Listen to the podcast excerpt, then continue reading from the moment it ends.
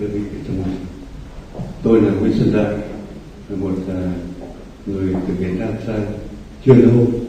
Hôm nay rất vinh dự được à, được nghe um, thầy giảng về giáo lý nhà Phật.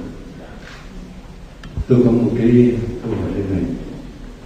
Theo giáo lý nhà Phật thì trong vui giới có một điều là tránh sát sinh. Nhưng mà sát sinh ở đây thì chỉ là sát sinh động vật. Từ động vật cao cấp cho đến động vật thấp cấp.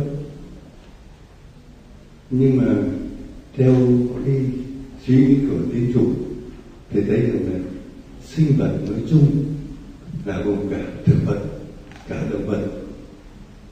Thế thì ta giới hạn trong cái ừ, sát sinh động vật thì nó có đầy đủ hay không? Xin à, thầy sáng giúp à, đây là câu hỏi à, thú vị. Điều đạo đức thứ nhất mà các phật tử tại gia nương theo lời phật dạy để tiếp nhận và sống với nó đó là không giết con người và các loài động vật. Và đây là nguyên lý để giúp cho con người, đặc biệt là phật tử đó, góp phần thiết lập hòa bình, bảo vệ sự sống. Để giúp cho sự sống à, trên à, mẹ trái đất này đó trở nên bền vững hơn vì à, là điều đạo đức dành cho người tại gia. Cho nên à, cái phạm vi của nó đó là gắn liền với luật pháp và đạo đức trong tư quan xã hội.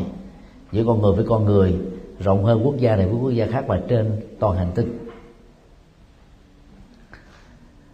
Đối với đạo đức à, người xuất gia đó, thì đức phật cấm không được chặt phá cây cỏ và thực vật nói chung và điều này nó là một trong những quy định trong số 250 điều đạo đức của người xuất gia nam và 348 điều đạo đức của người xuất gia nữ.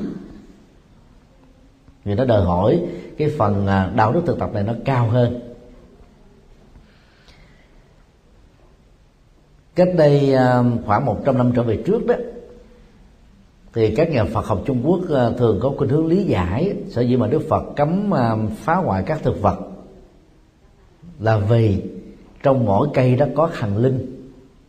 Đây là cái cách ờ, thần thánh hóa về sự sống thôi. Mà vốn đức phật không không tin là như thế. Mà người trung quốc lại tin như thế. Cho nên họ phải lý giải thần thánh để kêu gọi người ta bảo vệ cây cối vì sợ chặt một cây là chặt đứt ông thần. Và chặt đứt ông thần đó, ông thần sẽ phạt lại mình và có thể dẫn đến cái chết. Cuối đề của tào tháo đó, ông ấy phá một cây cổ thụ và chặt đứt cây cây đó sau đó, vài hôm ông ấy lâm trọng bệnh và bị mê sản.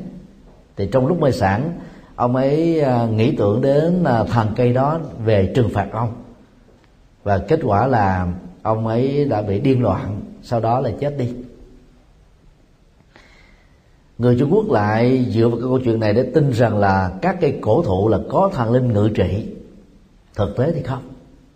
Thì theo luật phật giáo và quy luật của sự sống đó sau khi chết, mọi người, mọi động vật phải tái sinh theo nghiệp thôi.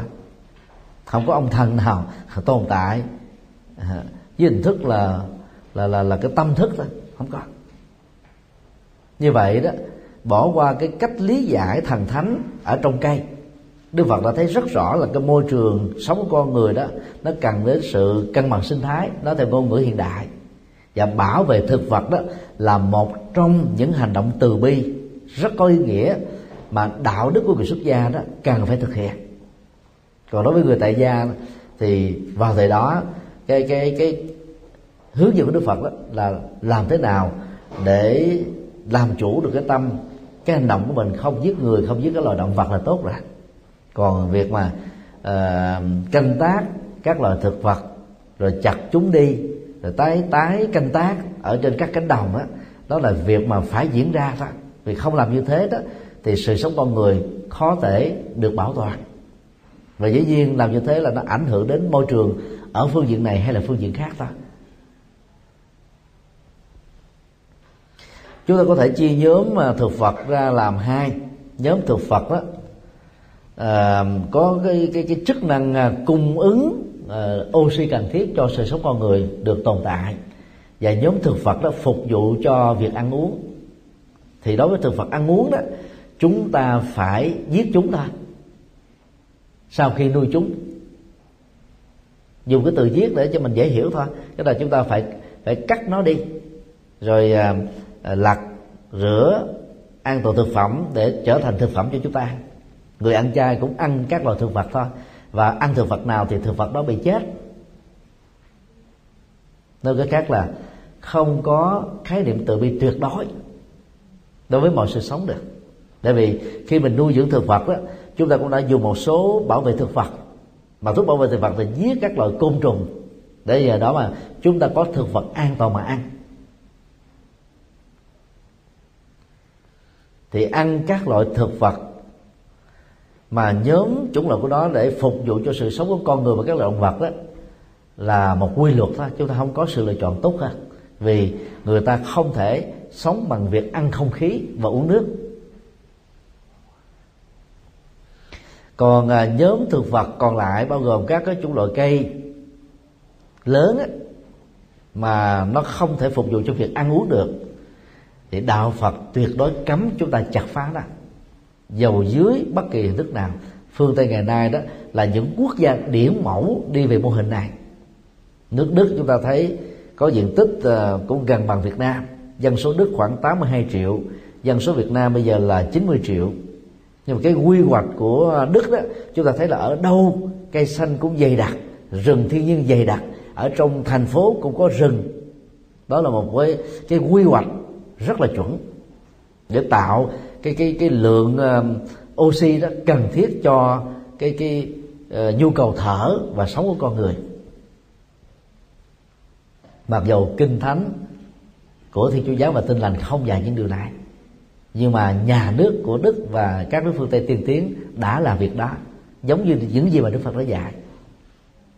Cho nên nói tóm lại đó trong điều đạo đức thứ nhất mà người tự tử tại gia cần giữ đó là nhấn mạnh đến việc xây dựng và bảo vệ hòa bình theo dạng bền vững. Cho nên đó là phải à, kiểm soát hành vi sát hại, làm chủ hành vi đó để không dẫn đến chiến tranh, không dẫn đến giết người, không dẫn đến tàn phá sự sống của con người và động vật. Tuy nhiên, trong hoàn cảnh đất nước lâm quy do giặc ngoại xâm, người phật tử được khích lệ bảo vệ tổ quốc. Các chiến tranh tự vệ đó thì được xem là hợp pháp.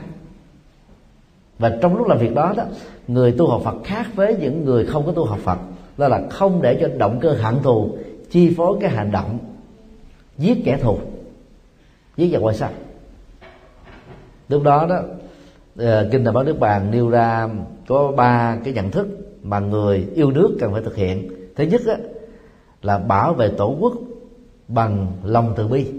Tức là thương xót những người dân vô tội của quốc gia mình bị kẻ xâm lăng gọi là là, là là tàn phá hãm hại gây khổ đau. Chúng ta cũng thương xót kẻ ngoại xâm đó đã vì vô minh và lòng tham mà tạo ra cái nỗi khổ đau của chiến tranh. Cho nên chúng ta tình nguyện kết thúc họ để cho nỗi khổ đau đó kết thúc thứ hai đó là khởi lên cái tâm uh, rất là sáng suốt là chấp nhận cái nghiệp sát riêng cho mình để cho đại đa số người còn được sống hạnh phúc trong hòa bình. Tức là chấp nhận cái nghiệp cho riêng mình. Nhưng mà nhân quả trong trường hợp này nó diễn ra cùng một lúc là nghiệp sát giết kẻ thù thì mình phải chịu.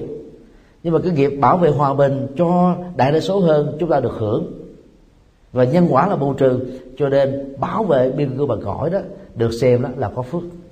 Giết kẻ thù được xem là có phước. Kẻ thù đây là kẻ thù ngoài xâm ấy. thứ ba là làm bằng một cái tâm anh dũng, tức là không sợ hãi, không chần chừ.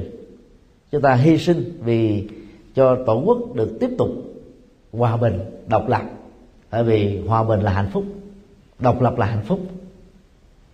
Còn chiến tranh là khổ đau, bị làm thuộc địa là khổ đau, bị làm nô lệ là khổ đau.